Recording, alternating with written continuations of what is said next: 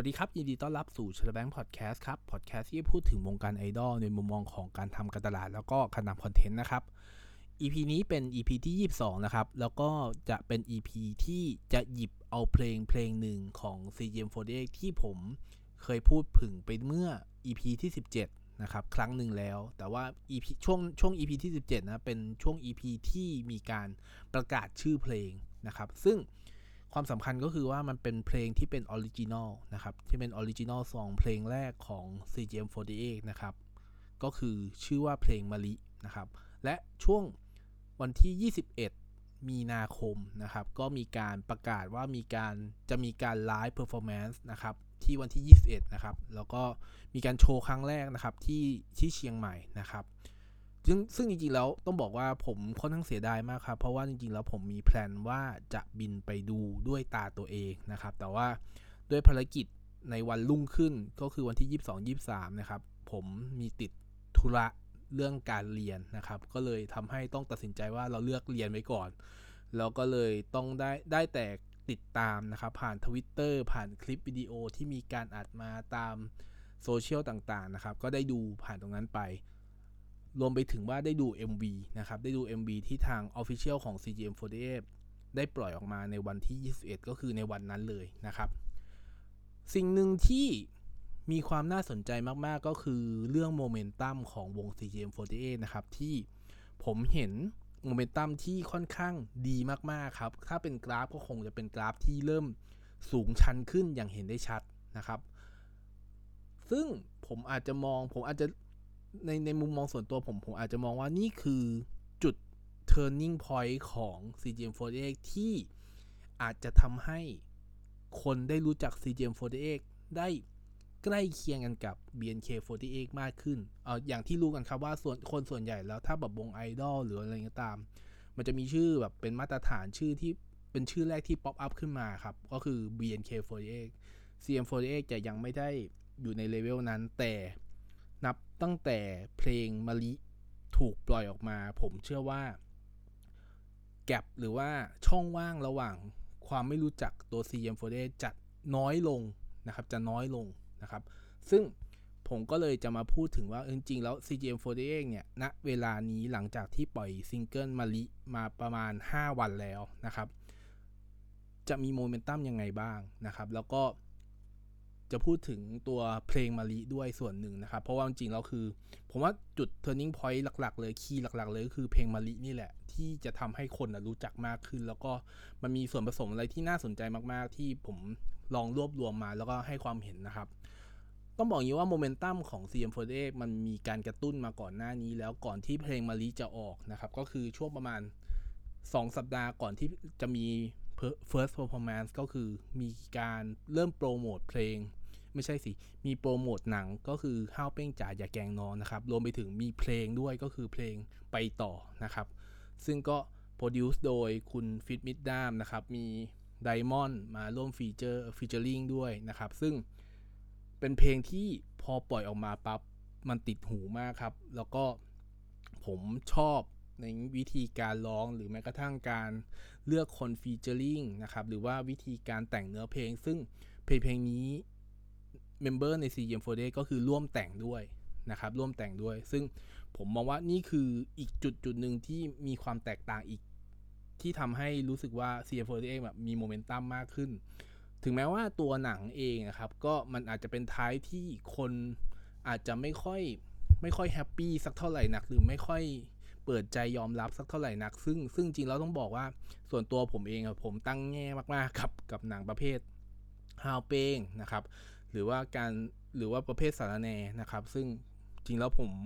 ค่อนข้าง anti เลยแหละ แต่ว่าผมก็ได้ไปดูมาแล้วนะครับ แล้วก็ผมก็มองว่าจริงแล้วคือ มันก็เป็นเป็นตัวหนังก็คือสารคดีสำหรับ CGM48 จริง ๆ นะครับ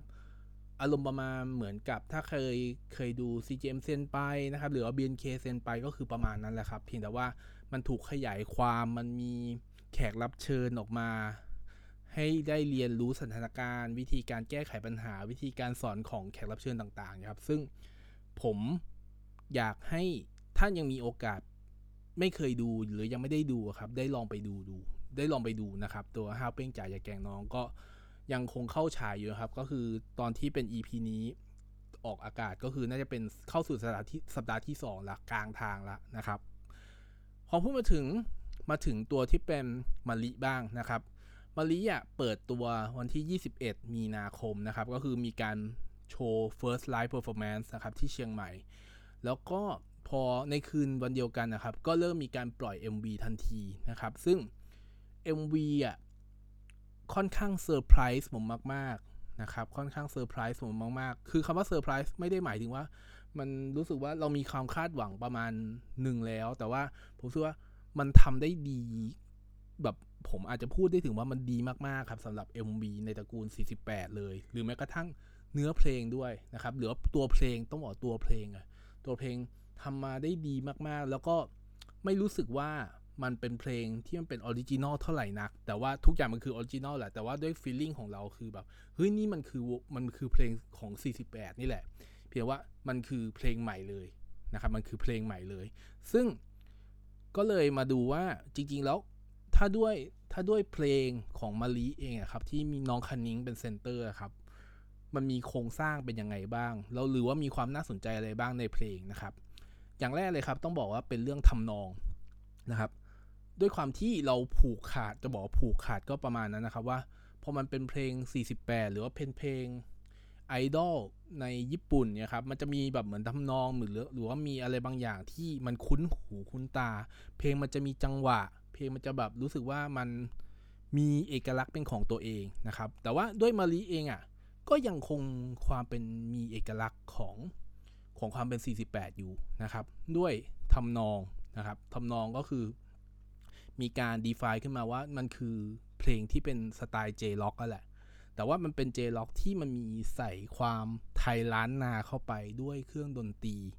นะครับ ด้วยเครื่องดนตรีที่ออกมาอย่างชัดเจนเลยตั้งแต่ intro แรกนะครับ หรือแม้กระทั่งมัน mix กันกับตัวที่เป็นการโซโล่กีตาร์นะครับช่วงขึ้นต้นเหมือนกันนะครับ มันเลยแบบรู้สึกว่าเพลง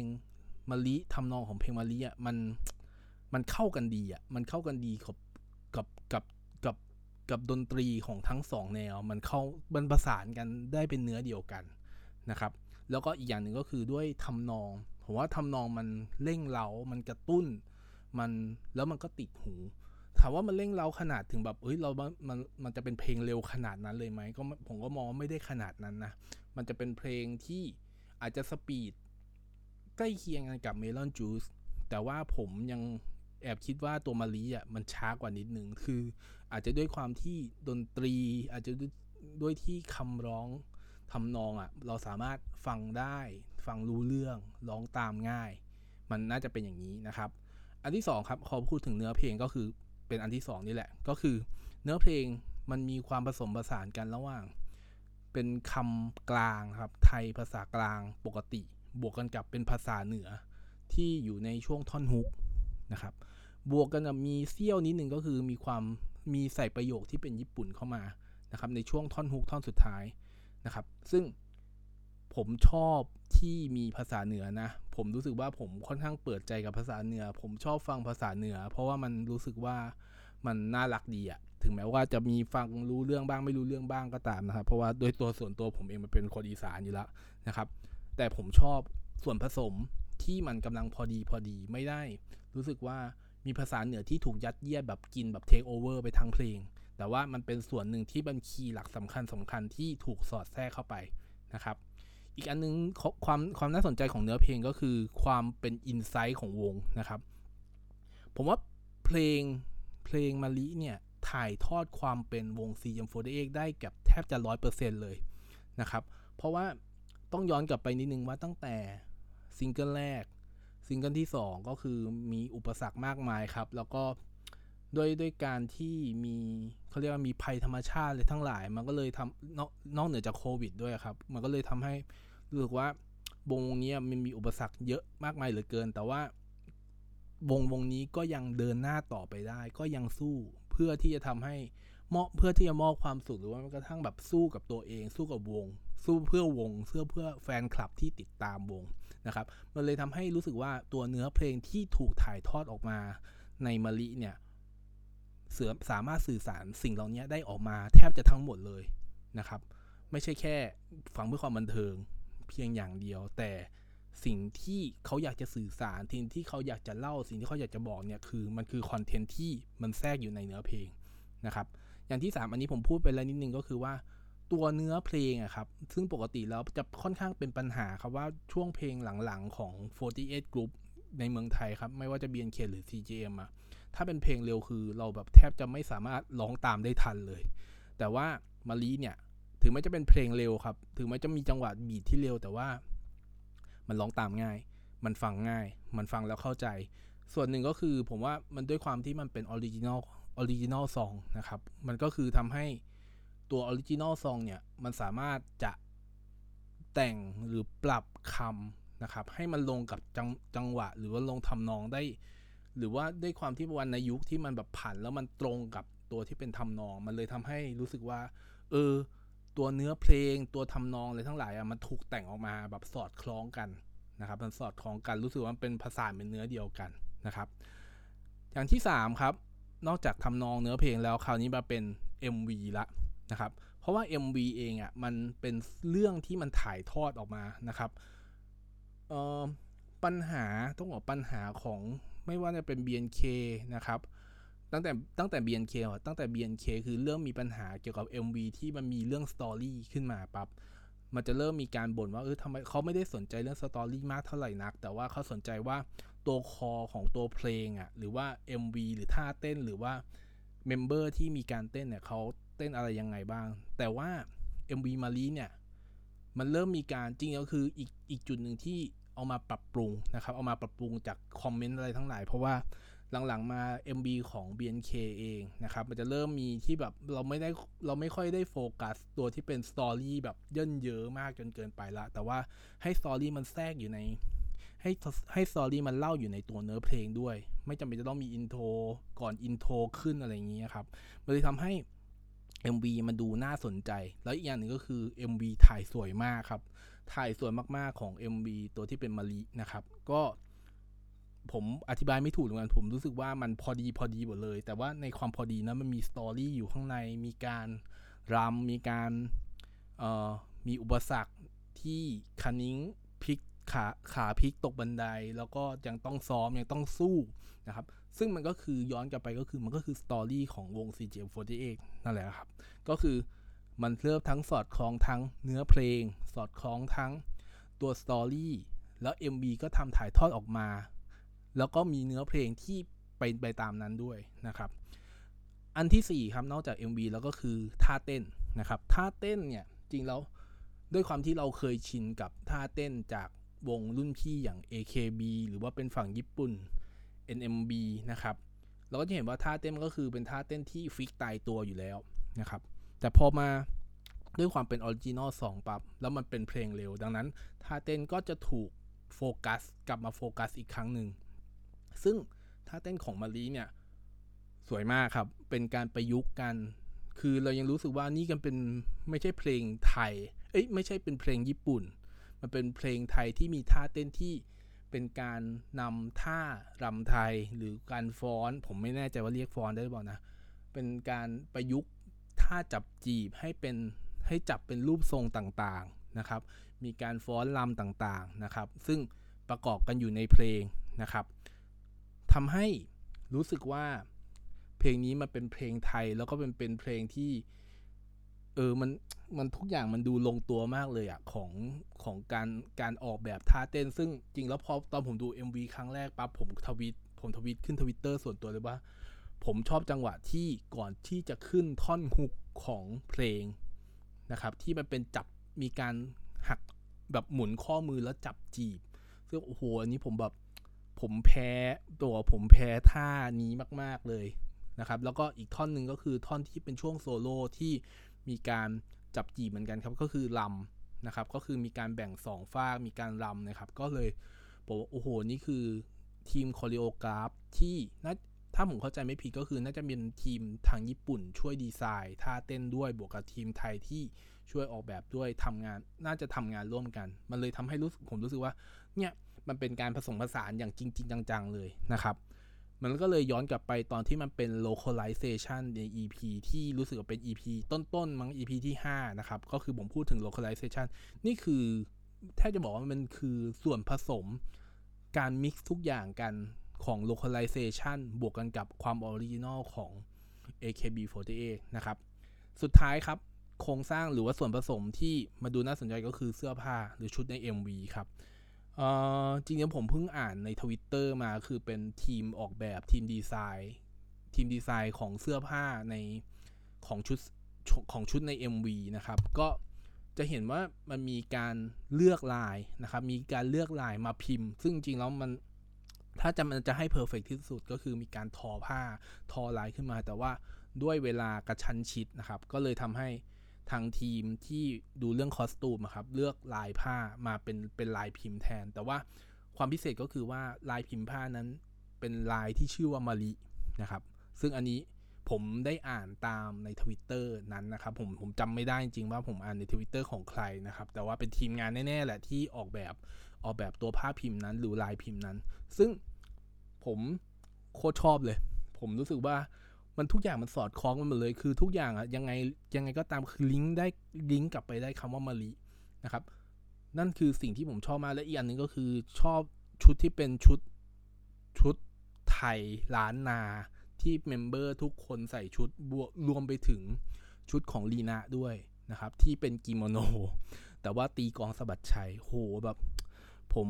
เอาจริงนะผมไม่ได้โฟกัส center ไม่ได้โฟกัสคนอื่นเลย โอเค น้องปิงผมอาจจะมองบ้าง แต่ว่าผมโฟกัสที่ลีนะสุด ๆ เลย เพราะว่าเป็นการที่ให้คนญี่ปุ่นตีกองสะบัดชัย แล้วก็มาเริ่มมารู้ว่าเบื้องหลังของการตีกองสะบัดชัยของลีนาคือมีการสอนแค่หนึ่งวัน แล้วลีนาต้องตีกองเพื่อให้จังหวะกับคนทุกคนในในวงนะครับ เพื่อลำนะครับ ไม่รู้ผมไม่รู้ว่าตัวเลข 4 ชั่วโมง คือการตีกองต่อเนื่องยาวนานถึง 4 ชั่วโมงถึงขนาดนั้นหรือเปล่า แต่ว่าผมตีความว่าเป็นอย่างนั้นนะ แต่ว่าไม่ว่าจะ 4 ชั่วโมงจะมีการพักอะไรก็ตาม แต่ว่าการการที่ให้ลีนาที่เป็นคนญี่ปุ่น ฝึกกลองไม่กี่วัน แล้วไปตีกอง 4 ชั่วโมง และ